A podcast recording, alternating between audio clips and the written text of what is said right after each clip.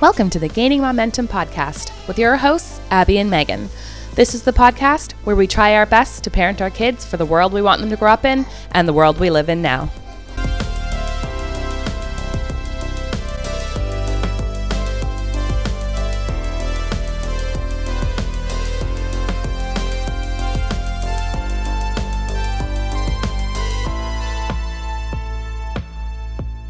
Hi, everyone. Welcome back to Gaining Momentum with Megan and Abby. Checking in again for another little mini-sode. Um, our last episode that we released, I guess it would have been a week ago. Mm-hmm. Um, yeah. So, Abby, like, we have just done these two episodes um, where we explored anti-racist parenting and sort of Mhm. Um, focused on different pieces of that. Now that we've kind of like put that full conversation out there in the world for people to Mhm. take in, how are, how are you feeling? How are you feeling about that? I feel good about it. Mm-hmm. I'm happy with how it turned out. Uh, Mhm. it's a little bit like I feel vulnerable. yeah, for sure. uh, It's definitely kind of, I'm generally a very private person. And so it's uh, very, I feel exposed, Mhm. but I also feel good about it because if, like, I, I feel like just a broken record, but if Mhm. this is what I need to do to get allies around my kid and make the world better for him, then that's what I'm going to do. And so, Mm-hmm. you know, it's not necessarily comfortable, but it doesn't have to be. Yeah. And I mean, in a lot of ways, that's like such, a, it's not your job to do this by any means, but that's amazing modeling, even in terms of like a lot of things we were talking about, right? Like how to mobilize discomfort to move things forward. Um, Mhm. Yeah. Getting Um, comfortable being uncomfortable. Yeah. I mean, there's different ways that discomfort exists. It's like Mhm. a different kind of discomfort to feel vulnerable and at risk versus Mhm. like, you know, like uncomfortable in a like awkward conversation. Those are like different, but um, I mean, it's such a gift for you to have shared and um, provided your insight because well, no, sorry. Now I'm thinking about that 98 degrees song, The Gift. I know. I was just singing it prior to getting on the mic tonight, and I was just about to sing it again. But again, we we don't have that kind of cheddar Yeah, to still, still not karaoke rights. time. We're still not 98 degrees trademark rights uh, po- level podcasters at this point. I mean, obviously, I'm Nick Lachey. Yeah. Sorry, that's like I? a weird Love is Blind reference Who who for I, anyone who watched that. I want to be the guy who the nobody knows his name. Uh, know the you mean the guy whose name I know, and I'm pretty sure I share a birthday with? Cool, cool, cool, cool. Who- cool. What's his name? Uh, What's his so we're good. We're good. It's fine. Okay. Okay. We we digress. Back to our Away uh, from 98 hacking. degrees pod, back to gaining Yeah. momentum. Oh, wasn't that just like the perfect example of what we do here? Like super like intense, serious, emotional like moment followed by a tangent on 98 degrees. yeah. Well, this is like, I guess, also kind of grouping in 98 degrees again, because why not? Yeah, of Um, course. but like, yeah, those conversations, I almost felt like my body temperature was 98 degrees and rising Yeah. having those conversations. yeah, for sure. I mean, the the the quote studio is always quite warm, as we may have expressed in the past. But yeah, it was uh, extra warm digging in when you're putting it out there on the table and it's emotional and it's personal. exactly. Um, yeah, yeah. But I I want to just say a huge thank you to you for having that conversation with me. Um, and I'm sure lots of folks that listen to it have similar gratitude around like what what they were able to garner from like things that you shared and how that conversation went. So thank you for being my partner in this. Thank you, Meg. How are you feeling after putting those out there and sharing your allyship journey? Feeling good. Um, I mean, I'm definitely inspired by like the response to Mhm. the discussion, which we'll dig into in a minute here. I definitely always feel a little bit like there's plenty that goes on left goes left unsaid Mhm. in a conversation that's that big. Mhm. Um, I think that we scratch the surface, and, Yeah, and we'll come back to it for sure. for sure. And so that I guess those are my main feelings. Like lots of inspiration around like how people were engaging with it, and obviously like so much gratitude, like I just mentioned toward you. But then also like yeah, just feeling like itchy. Like there's lots more to unpack. Mhm. Um, but I think we'll get there, and and it's going to be a thread, right, throughout other discussions that we have moving forward. I think you said a threat, but yeah, a thread. Yeah, it's going to be a threat. a thread, a thread, a thread. thread. Got it. Yeah. Thread. Uh, Uh, Speaking of a thread, shall we yeah. thread the needle into what our feedback was? Yeah, well, that was that was advanced. well played. Yeah, uh, I'm in vacation mode, guys. yeah, I love it. Good transition. Yeah, let's do it. Do you want me to kind of like start, or do you want to start out with some of the feedback that we got? Let's go. Let's hear what we've been hearing. Okay. I mean, there's there's lots of really cool things that people were engaging with and sending us feedback about. I think it's really interesting because we still hear like a lot of theme around discomfort around saying the wrong thing or uh-huh. getting it wrong in uh-huh. people's allyship journey being kind of the biggest barrier for people in terms of like really digging in right? And mm-hmm. um, the thing that it doesn't not necessarily stopping people from going there and having these conversations with their kids and taking it on but it is the thing that makes people the most uneasy is getting it wrong. And i think so, it's for sure stopping some people as well maybe from digging in as deeply as they would like they would like to. Yeah for sure. I think you're right. I i expected more people to maybe these things are tied but like speak more frankly about discomfort and like awkwardness and that piece being a barrier in terms of like challenging and talking about these this stuff with people in their life but I, it just kind of seemed like not getting it right and saying the wrong thing and, and doing more harm than good was actually kind of where people were living in their stress about it. Uh-huh. And we um, also should keep in mind it might be too people aren't ready to share that this topic makes them uncomfortable, right? And so true. maybe they're it's easier to express that you're concerned about getting it right or wrong as opposed to being uncomfortable and so not willing or able to meet mm-hmm. the moment when it comes. Yeah, and it's occurring to me now that I don't think that those things are really separated. Mm-hmm. Right? Like that is discomfort, like not wanting to get it wrong. Mm-hmm. Um, and then it was really interesting because like we had kind of a thread where people speak spoke to like their specific details of their identity and who they are in this uh, in their relationships and um, with people in their life and how all of those like identity factors impact like our our specific anxieties about this topic and one that comes to mind is parents who identified as white parents who were just feeling like the stakes were really high for them in getting it right with their kids who are are bipoc or mixed race. So um, saw that come up a couple of times and uh, that was an interesting thread. So we'll be talking about it some more, I think. Yeah, and I think it's important to keep in mind it's not about getting it right all the time. Nobody's going to get it right all the time. So maybe mm-hmm. think of it as like jump rope, where you jump in for a bit and then you jump out when you get tangled up in the rope, get yourself sorted, jump back in. Yeah, for sure. And actually, that's a really um, important thing to model for kids, right? Like that we can screw up and get it wrong and pick ourselves up and be uncomfortable and and be accountable and get it right when we try again. Mm-hmm. And try again and try again. And that's thing, you got to keep trying for it to become comfortable. Totally. Um, what else did we hear? We heard about safety, which mm-hmm. is something I think that I talk about a lot. Yeah. Um, just the feeling as a woman and as a Black woman, just the feeling of safety.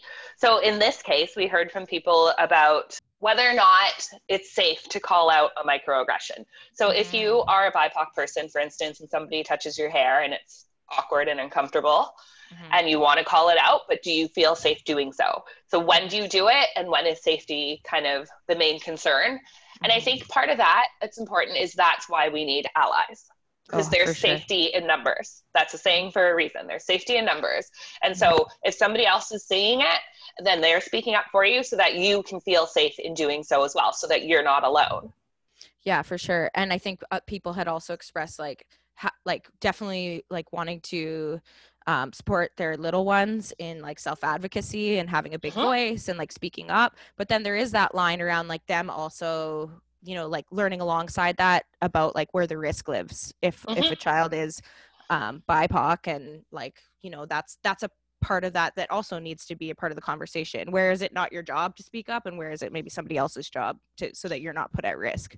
Yes and that's again where it comes down to the adults in a kid's life. For sure. Shouldering most of this and so that hopefully our little ones don't have to and that yeah. they know what's a safe situation to do it and when should you be turning to an adult who's there and asking them to step in for you yeah absolutely there was a really cool thing that we also um, have noticed as a trend um, and we uh-huh. really wanted to like kind of do like a mini shout out around this um, uh-huh. we, we have noticed a trend in our listenership like obviously we have sort of like a parental demographic but we're really noticing that we have kind of a uh, also like a grandparent following. Yeah. Which has been really cool because we're getting feedback that uh, folks who are really locking into some of the conversations that we're having mm-hmm. um, and are now that I'm thinking about it in hindsight are like essential support systems in kids' life. Um, Absolutely. When Abby, you talk about like you need the people in your child's life to like show up and like mm-hmm. you know be accountable and and be having these conversations. Like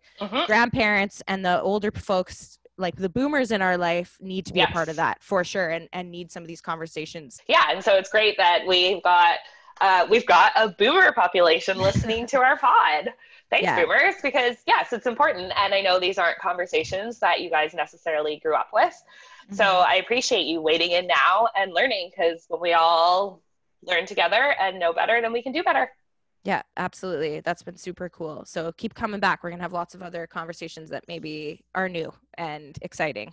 And get in touch with us, boomers, and let us know if there's anything specific to your life as a grandparent that we mm-hmm. can incorporate into what we're doing. Yeah, absolutely.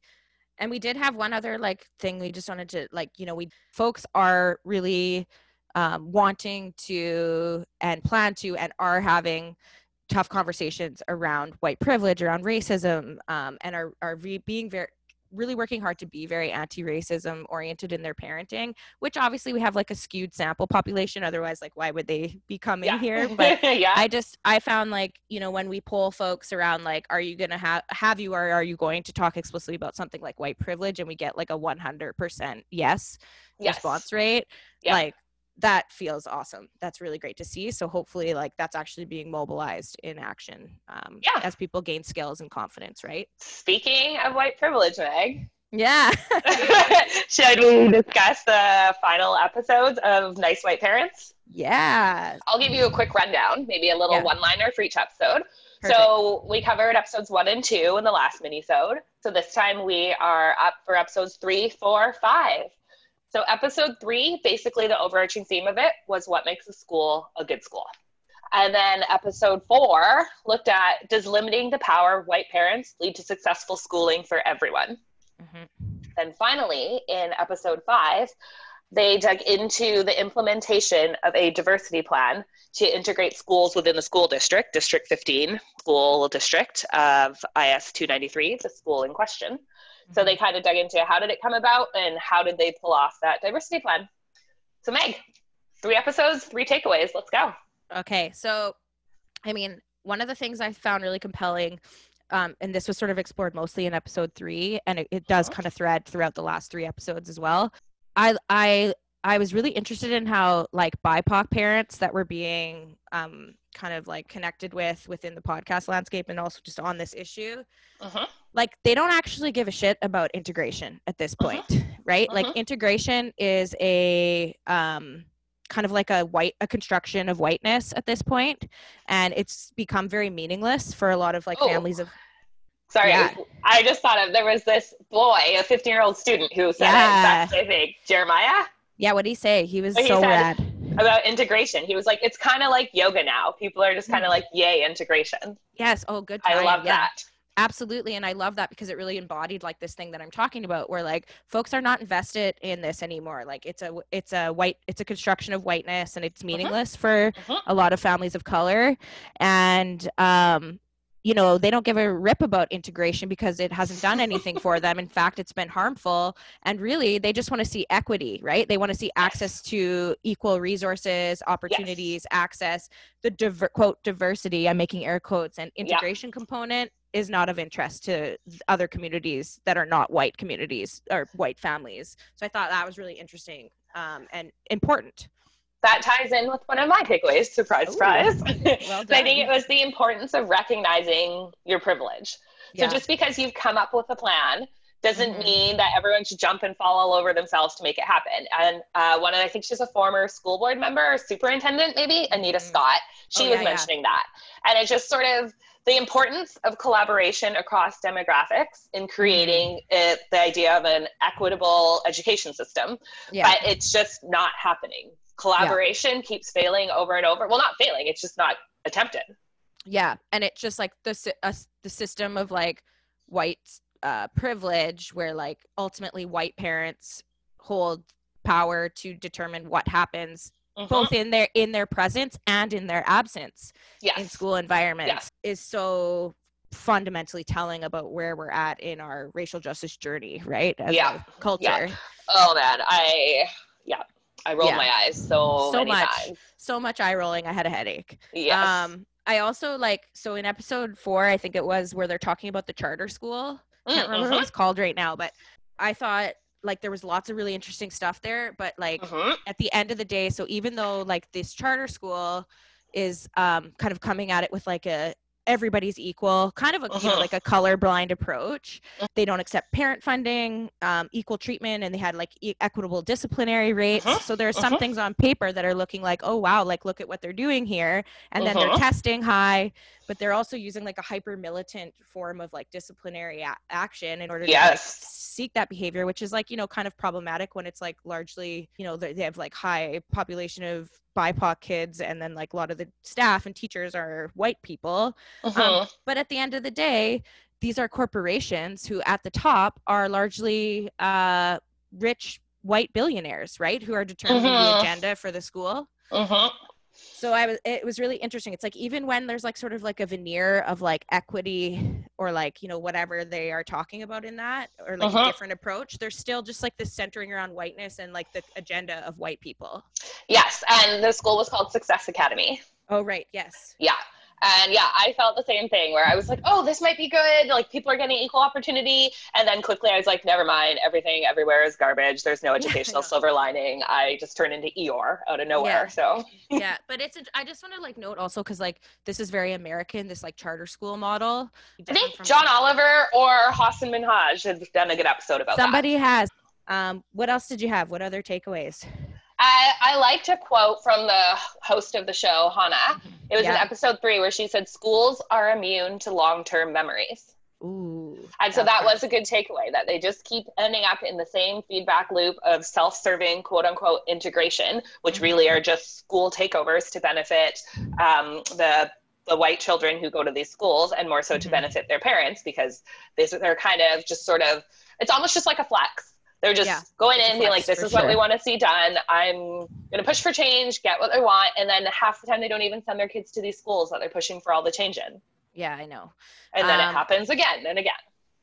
Yeah, and I, I mean that really ties in nicely with like my kind of my last takeaway, which is an overarching one, uh-huh. which is like, and Chana like does really speak to this especially at the end like white folks really need to have like a, a check-in with themselves and really come to terms with the fact that you can't have it both ways. You can't hang on to the advantages that white privilege has afforded you and also be the citizens for equity and um, progress that you believe yourself to be right? So there has to be this willingness of white families and white people to be willing to give up those advantages. And at the end of the day what we've seen is that as progressive as people think they are they just haven't been able to get to a place where they're not centering on what's good for them.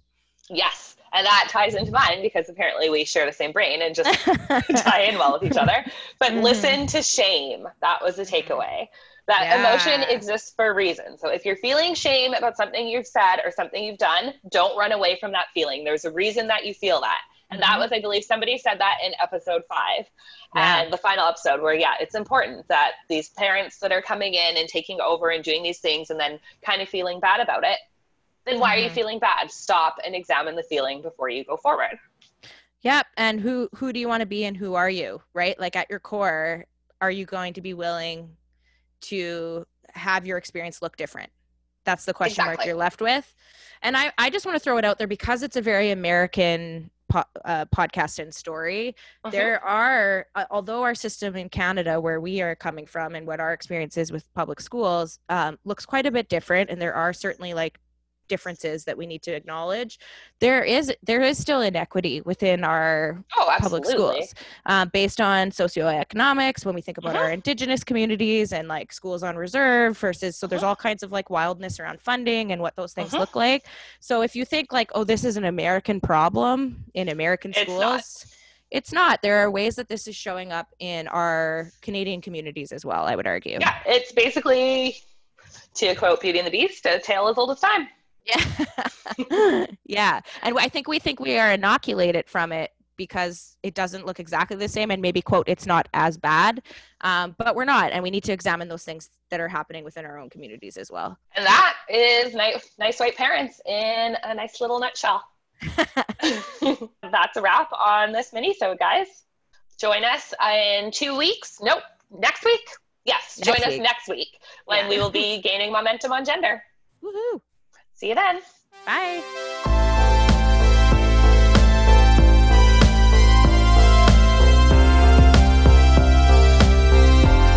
If you like what you just heard, please subscribe to our podcast wherever you find podcasts.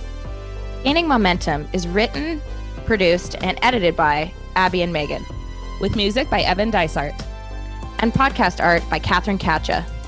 And a special thank you to our podcast mentor, Belle, from the podcast Thirst World Problems. Thanks, Belle. Thanks, Belle. And if you want to find any more info on any of their work, please check out the links in our podcast description.